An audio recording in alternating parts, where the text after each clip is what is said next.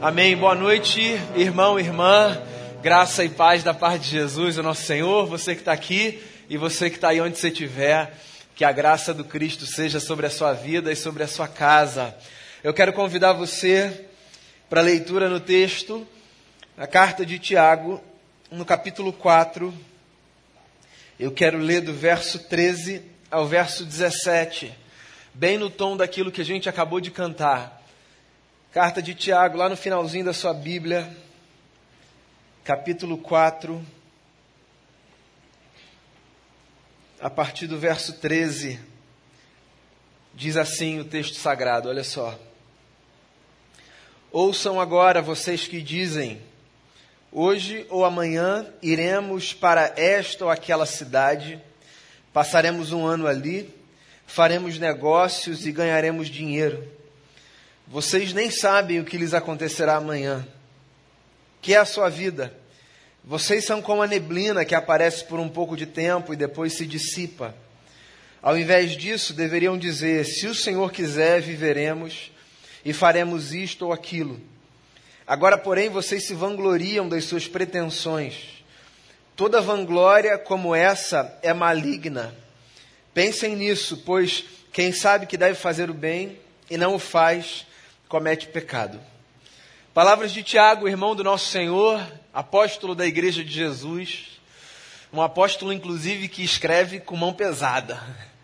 Tiago é uma carta curta, mas uma carta, assim, muito enfática em problemas que aparentemente o apóstolo identificava na igreja no seu tempo. Problemas que fazem parte da nossa forma de encarar a vida. Tanto que, por mais que o texto esteja distante de nós quase dois mil anos, ele nos serve perfeitamente para a gente encarar diversos dilemas que cada um de nós aqui enfrenta. Dilemas profundamente humanos. É muito fácil a gente olhar para essa carta e, por mais que seja dura a força, sabe, da mão do Tiago escrevendo a carta, essa é a sensação que eu tenho ela é apropriada porque ela toca em questões e em áreas que são muito próprias do nosso conflito cotidiano. Nesse ponto em especial, Tiago fala de um negócio, da tentação humana de brincarmos de ser Deus. Nem todo mundo faz isso com consciência, mas todo mundo faz isso, em maior ou em menor escala com mais intensidade ou com menos intensidade. Todo mundo gosta de brincar de ser Deus. Quando é que a gente percebe isso? A gente percebe isso quando a gente constrói a nossa vida, dando cada um a si um lugar, um papel, uma autoridade que no fundo a gente sabe que a gente nunca teve nem nunca vai ter. Há alguns, esse trechinho aqui da carta de Tiago, pode parecer uma espécie de encorajamento a uma existência a lá Zeca Pagodinho, deixa a vida me levar? Como se Tiago estivesse aqui condenando, por exemplo, o planejamento, a previsão, a organização. A mim não me parece que é disso que, Tiago está tratando, sabe? De uma espécie de condenação àqueles e aquelas que se planejam na vida, que olham para o futuro, que fazem desenhos, que estabelecem metas, objetivos, sonhos. Tiago não está aqui falando, por exemplo, que existe um problema em planejarmos o nosso futuro. Todo mundo aqui planeja o futuro. Ainda que o futuro seja o dia de amanhã. Uns planejam mais à frente, outros menos. Mas a gente está sempre olhando para o que ainda não chegou e, de alguma forma, amarrando a nossa história. Até porque, amigos e amigas, essa é a única maneira de nós nos movimentarmos, olhando para frente, em algum lugar, amarrando alguma coisa que vai nos puxar. Verdade ou mentira? A gente precisa saber o que a gente tem para fazer, o que a gente quer fazer, onde a gente se vê, qual é o nosso compromisso, que horas a gente precisa acordar, onde a gente precisa chegar. Ora, tudo isso nada mais é do que uma maneira de nós olharmos para frente e, em algum grau, fazermos planejamentos para a nossa jornada. Tiago não está aqui condenando esse tipo de postura, porque humano que era, como somos, Tiago reconhecia que essas amarrações, elas nos fazem caminhar. Tiago está aqui condenando, ao que me parece, um tipo de planejamento de futuro que desconsidera algumas coisas que são fundamentais para que a gente viva bem. Eu queria destacar três delas aqui que me parecem muito objetivas e claras no texto. Tiago, por exemplo, está ensinando para a gente que não há nenhum problema em planejar o futuro desde que a gente reconheça que esse mundo é um mundo de muitas mudanças. Essa é a primeira coisa que o Tiago diz aqui. Quando ele diz assim, ó, olha, vocês que dizem, hoje ou amanhã iremos para essa ou aquela cidade, passaremos um ano ali, faremos negócios e ganharemos dinheiro, vocês nem sabem o que vai acontecer amanhã. Eu sei que esse negócio é muito óbvio, mas é óbvio que às vezes a gente ignora. Porque a gente precisa planejar o futuro, a gente às vezes trata o futuro como se ele fosse uma planilha que a menos que a gente mexesse, permanecerá da mesma forma como foi deixada quando a gente fechou o computador. Só que o futuro não é assim, porque a vida não é uma planilha. Então a gente faz planos, a gente tem sonhos, a gente tem desejos, a gente olha para frente, a gente calcula coisas, mas a gente precisa, para nossa sanidade, reconhecer que há outras variáveis em jogo, no curso da nossa existência, inclusive. Então está aqui a sua jornada.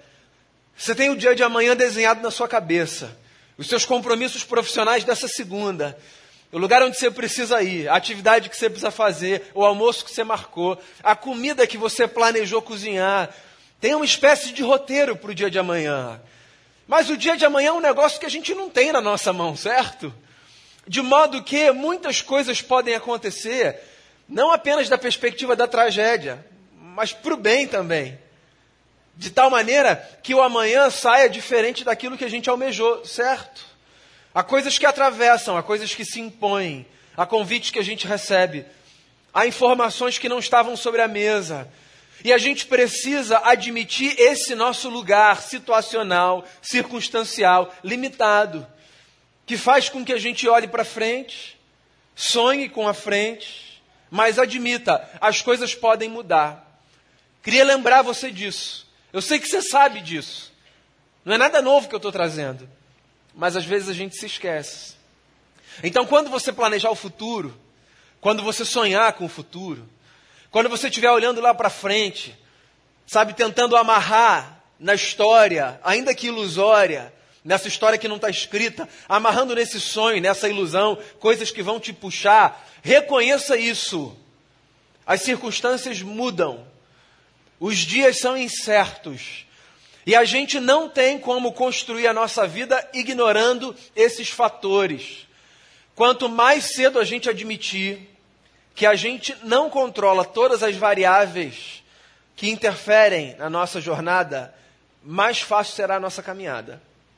Então, não viva como se você pudesse controlar tudo. Você sabe por quê? No final do dia, isso vai gerar em você uma exaustão descomunal. Não viva tentando controlar tudo. Tem coisa que a gente controla e tem coisa que a gente não controla.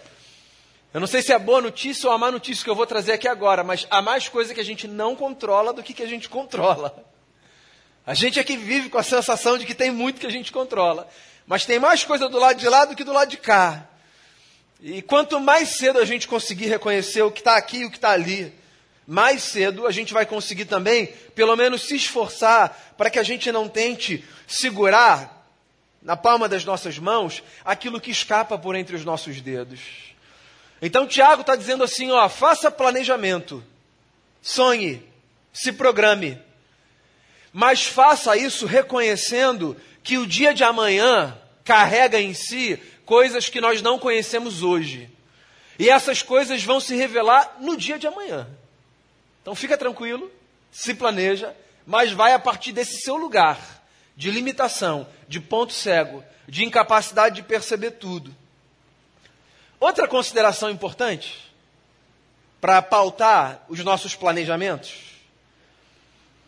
faça planos reconhecendo não apenas que as circunstâncias mudam, mas reconhecendo também que a sua vida é transitória. Parece um negócio meio assustador, um negócio meio profeta de morte. Fica tranquilo, não tem nada a ver com isso não. Tá? Mas é um fato, não é? Que um dia essa nossa vida aqui desse jeito vai acabar. Ela é tão maravilhosa. E, obviamente, ela é o que a gente vive todos os dias. É até redundante falar nesses termos. Que a gente dá como certo o fato de que o amanhã vai chegar para todo mundo. O amanhã vai chegar, não necessariamente para todo mundo, certo? Porque a jornada de alguém sempre está sendo interrompida. Esse negócio é muito duro para a gente admitir. E é por isso que a gente recalca essa informação. Então, a informação da transitoriedade da vida é uma informação que está posta, todo mundo sabe que um dia vai morrer, certo? Mas a gente recalca essa informação, por quê? Porque ela é muito dura para a gente viver convivendo com ela todos os dias. É insuportável, todos os dias você acordar pensando, meu Deus, um dia eu vou morrer. Se você vive nesse dilema, vou deixar um cartãozinho aqui em cima, na hora da oração, todo mundo vai estar de olho fechado, você pode pegar, ligar, vai procurar uma ajuda. Porque se a gente vive com essa angústia todos os dias, meu Deus, eu vou morrer um dia. As pessoas que eu amo vão morrer um dia. E um dia essa vida vai acabar. Esse negócio rouba da gente a potência da nossa jornada. Agora, por mais que seja importante a gente viver sem ter essa lembrança constante e cotidiana, por outro lado, é importante a gente viver reconhecendo que a nossa vida é transitória, certo? Até para que os nossos planejamentos caibam dentro do que a gente imagina ser o curso da nossa vida. Então, qual é o problema da gente ignorar a transitoriedade da vida? O problema é que eu posso ter desejos legítimos, fazer planos maravilhosos, mas jogar esse negócio tão lá para frente, numa certa prepotência que eu tenho de achar que eu sei quanto tempo eu terei, que no fundo eu nunca vou realizar aquilo que eu podia ter realizado antes, porque eu estou sempre contando um dia que eu não consigo garantir. Pois então, se há coisas que você pode fazer e precisa fazer, faça. Porque a vida é transitória. E não é apenas a vida enquanto último suspiro que passa.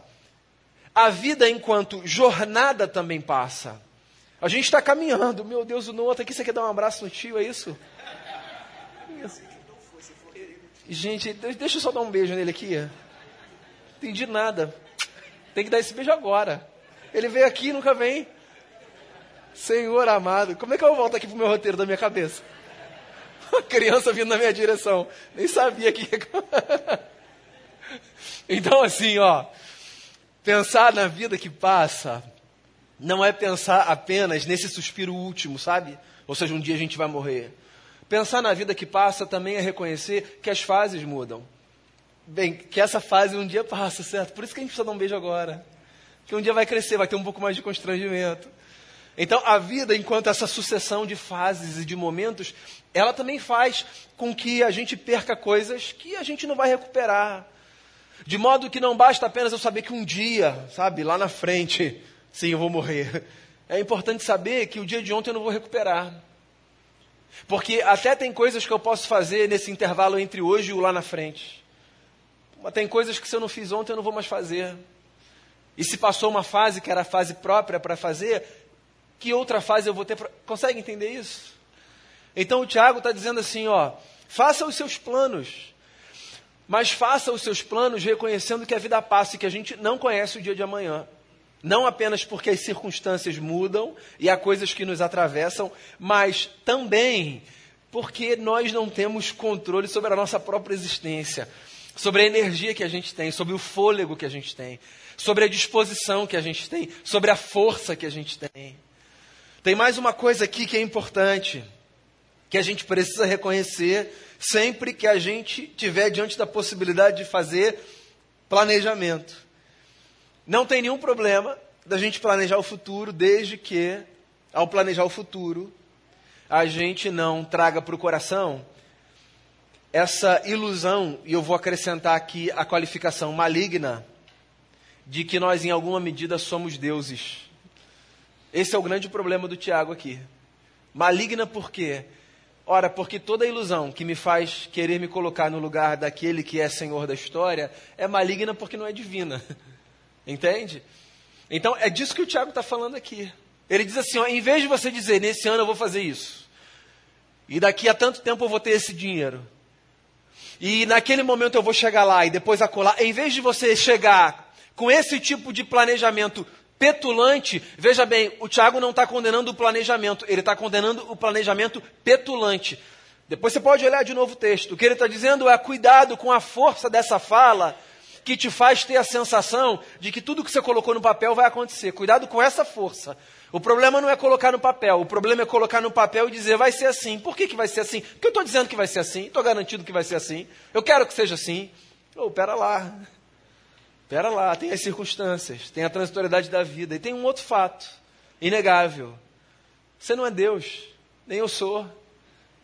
De modo que, se só Deus pode dizer vai ser assim porque Ele sabe como será, de que lugar é esse que a gente fala? Batendo no peito e dizendo que as coisas vão ser exatamente como a gente decidiu, se a gente está tão longe de saber, inclusive, o que vai acontecer nos próximos cinco minutos, para olhar lá para frente e dizer vai ser desse jeito, porque eu quero que seja desse jeito, e eu estou dizendo que tem que ser desse jeito. Posso dizer o que eu disse de forma invertida? Vai ser rapidinho. Faça os seus planejamentos. Mas quando você fizer os seus planejamentos, seja maleável, porque as coisas mudam. Então tenha maleabilidade ao planejar o futuro. Não trate o seu planejamento como um negócio imutável, como essa descrição de um destino que está escrito e que não pode ser diferente. Vai com calma. Faça o seu planejamento, mas reconheça. Nem toda segunda-feira vai ser do jeito que você imaginou, nem toda terça-feira vai ser do jeito que você imaginou, nem todo aniversário vai ser do jeito que você imaginou, nem todas as férias vão ser do jeito que você imaginou, não é isso? Porque as coisas mudam e atravessam, e está tudo bem. Sabe qual é o nome disso? Vida. Vida. Coisas atravessando, planejamentos sendo feitos, vento batendo daqui, outro batendo de lá, tempestade às vezes caindo com força, um sol depois com a lembrança de que Deus está com a gente, um céu escuro, de uma noite que se fecha e às vezes assusta, mas um sol que vem pela manhã, renovando a nossa confiança e a nossa alegria. O nome disso é vida. São ciclos, são estações, coisas que a gente não controla e que mudam. Faça os seus planos, mas tenha maleabilidade. Segundo conselho que eu vou dar aqui invertido: faça os seus planos, mas faça os seus planos de forma realista. É, é o que eu disse quando eu falei, não ignore a transitoriedade da vida, seja realista. Quando você fizer os seus planos, olhe para a realidade, porque a gente não tem força contra a realidade, ela se impõe. A vida é o que a vida é. Então, se eu estou nessa fase, eu não volto à fase do Noah, não tem como. Não tem como. A gente não tem como andar para trás, certo? O tempo só tem uma direção, para frente. Então, ao fazer os seus planejamentos, reconheça essa direção única que o tempo tem, seguindo para frente e nos convidando para frente. Faça planejamentos realistas que caibam nessa dimensão hipotética que a gente tem entre o hoje e o dia do Senhor. E em terceiro lugar, faça os seus planejamentos com humildade. Por quê? Ora, porque só Deus é o Senhor da vida. Eu não sou, você não é e ninguém mais é. Quando você planejar, planeje debaixo dessa consciência que o Tiago ensina a gente a ter. Eu até posso olhar e dizer: eu quero ir para cá, eu quero ir para lá, eu quero fazer isso, eu quero fazer aquilo. Mas eu acho que é melhor eu viver com uma consciência de que a minha vida ela precisa estar reconhecidamente, intencionalmente disponível nas mãos de Deus. Porque eu posso até fazer planos e faço muitos, e eu imagino que você faça os seus também. Mas um sábio em algum lugar disse que a resposta certa dos lábios vem do Senhor. Então faça os seus planejamentos com humildade, pegando carona aqui na fala de hoje de manhã, buscando ouvir a voz de Deus, que está aí falando ao nosso coração. A gente é que às vezes não consegue reconhecer. Não seja como um arrogante, que bate no peito dizendo: hoje eu vou para cá, amanhã eu vou para lá, daqui a um ano vai ser assim. Não. A gente não tem controle sobre as circunstâncias. A gente não tem controle sobre a nossa própria vida. E o papel pior, o pior papel, perdão, que a gente pode desenvolver é o papel de querer ser Deus.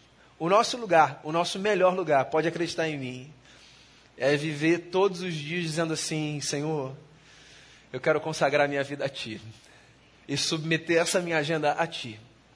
De modo que, se a segunda for do jeito que eu planejei, amém.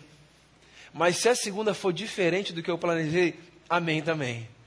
Porque nessa vida eu estou aprendendo um negócio, Senhor. Que quem conduz essa embarcação não sou eu, é o Senhor. Eu acho, depois você pode me dizer, que fica muito mais leve assim, deixando Ele soprar o vento e conduzir a embarcação. Apagar o que a gente escreve a lápis e mostrar para a gente que às vezes há outras coisas muito mais interessantes sendo escritas quando a gente convida o autor da criação para ser coautor da nossa jornada particular. Que seja assim para mim, para você e para todo mundo para quem a gente puder dizer: venha viver dessa forma, confiando na condução do eterno. É a melhor maneira da gente caminhar. Queria que a gente fizesse uma oração. Queria que a gente pensasse em algum plano que a gente tem e que vem para nossa mente nessa hora, sabe? Pode ser familiar, pode ser profissional, pode ser um sonho que você tem, pode ser um desafio, pode ser um negócio que você olha lá na frente, um lugar que você quer chegar. E eu sei que você está aí fazendo os seus movimentos, se empenhando, se esforçando, se dedicando. Faça isso mesmo. Confiar em Deus não significa não fazer a sua parte. Faça isso mesmo. Estude, se empenhe, se dedique. Faça os seus planos. Mas eu queria que de forma concreta mesmo, você nessa noite pensasse em alguma coisa que tem a ver com esse futuro e que você pudesse dizer: Senhor, isso aqui eu quero apresentar a Ti. Não quero carregar isso sozinho. Não quero administrar isso sozinho. Isso aqui é parte da minha vida.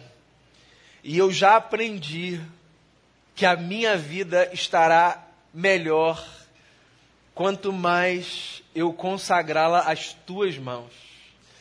E eu queria que você fizesse essa oração aí no seu lugar, nesse momento, que você tivesse esse tempo com o seu pai.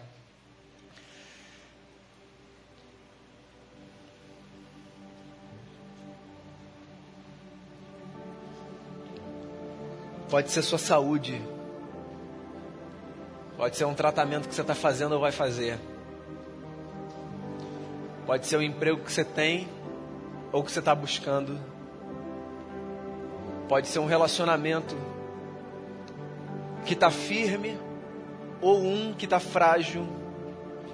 Pode ser uma mudança de vida, de área, de cidade ou de qualquer, sabe, outra dimensão.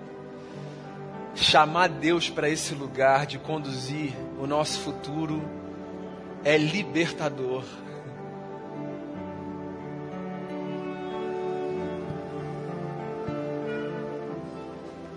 Senhor, a gente está aqui pensando na nossa vida, cada um conversando com o Senhor no coração.